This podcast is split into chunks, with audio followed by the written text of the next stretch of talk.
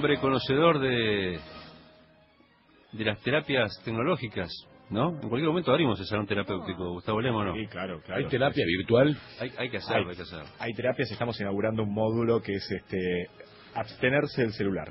Sí, sí, son Oh, terapias. Sí, sí, difícil sí. esa, ¿eh? Esa es muy difícil, sí, tenemos varios en rehabilitación. Sí, sí, varios de esta radio, ¿eh? Sí, sí, tenemos Sí, que decirlo. Yo debería Sí. estar ahí, pero bueno, Sí, no sí, nada. Sí, sí.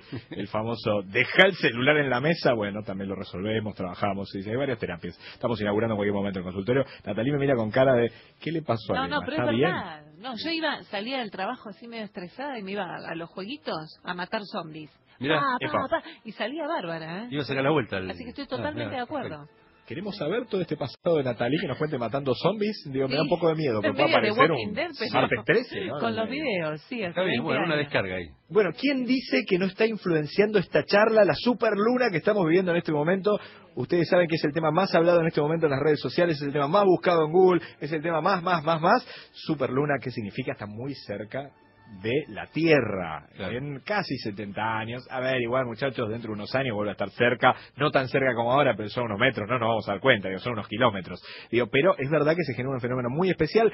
Eh, en estos mismos momentos, es el momento que está más cerca de la Tierra hasta las 10 y pico, pero Opa. ¿qué pasa? Como estamos en la ciudad de Buenos Aires, en la Argentina, Sí, claro.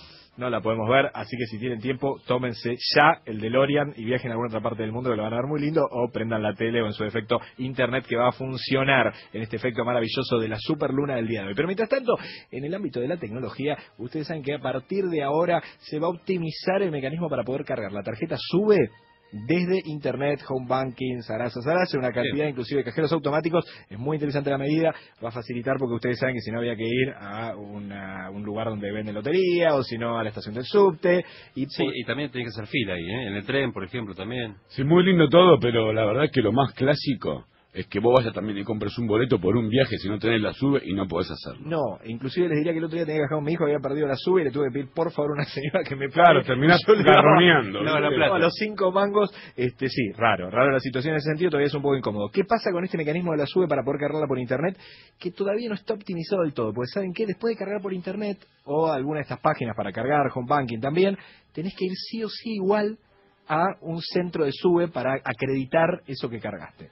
Entonces, todavía dicen, pero tenés dos pasos igual en el medio. Bueno, si todavía tenés que hacer dos pasos. O sea, no, no podés aplicar, no vas directamente, por ejemplo, al molinete, no, tenés que ir antes a, a validar eh, esa, esa carga. Exactamente. Vos cargaste y vos cargaste Medio 100 engorroso, pesos. claro. Después tenés que ir a validar la carga y tenés que ir igualmente Claro. después. Y después sí la podés utilizar. Pero bueno, interesante, veremos cómo se lleva adelante con el paso del tiempo. Estaba leyendo durante el fin de semana una noticia interesante que tiene que ver con el cambio del periodismo y la forma de relatar algunas cosas. Se dieron cuenta que la realidad aumentada, vieron estos aparatos que lo vimos al presidente Mauricio Macri varias veces que lo tenía durante Sí. su cara o delante de su cara, que permite como sumergirse en un lugar también con auriculares y poder ver casi como si uno estuviese en el lugar, imágenes 360, se está utilizando mucho para periodismo. Salió una nota muy interesante en el Washington Post durante el fin de semana que habla de esto. ¿Saben qué? Por ejemplo, hay una crónica periodística para entender qué viven los refugiados sirios.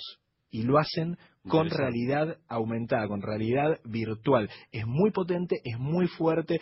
Dicen que es lo que se viene, dicen que es mucho más impactante y hay un dato más. A nivel cerebral generaría algo relativamente parecido a cuando vivís la situación. Claro.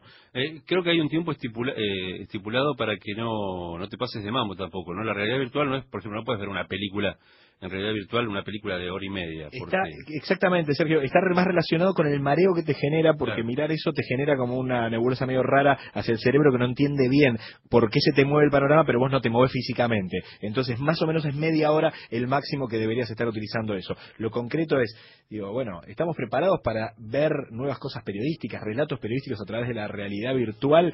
Decíamos, refugiados en Siria, cómo era un campo de concentración. La verdad que interesante lo que puede llegar a pasar a futuro es el tema que se está hablando al día de hoy en el ámbito de la tecnología. Gracias, Gustavo. Espérenos con la, la puerta levantada. No me- no- Vamos para- Sí, vamos, vamos el otra parte del mundo, vamos para ver la luna, ¿no? Y vamos a buscar la luna, porque si es la hora en que mejor se ve, pero aquí no la podemos ver por una cuestión lógica del tiempo, del día, vamos para otro lado. Con Pablo Vázquez, con Gloria Sarmiento, con César Marchione, con Horacio Margulek, también lo traemos ahí para Son que... muchos. ¿eh? Sí, sí. Sí, vamos Eh, con Pablo Petit,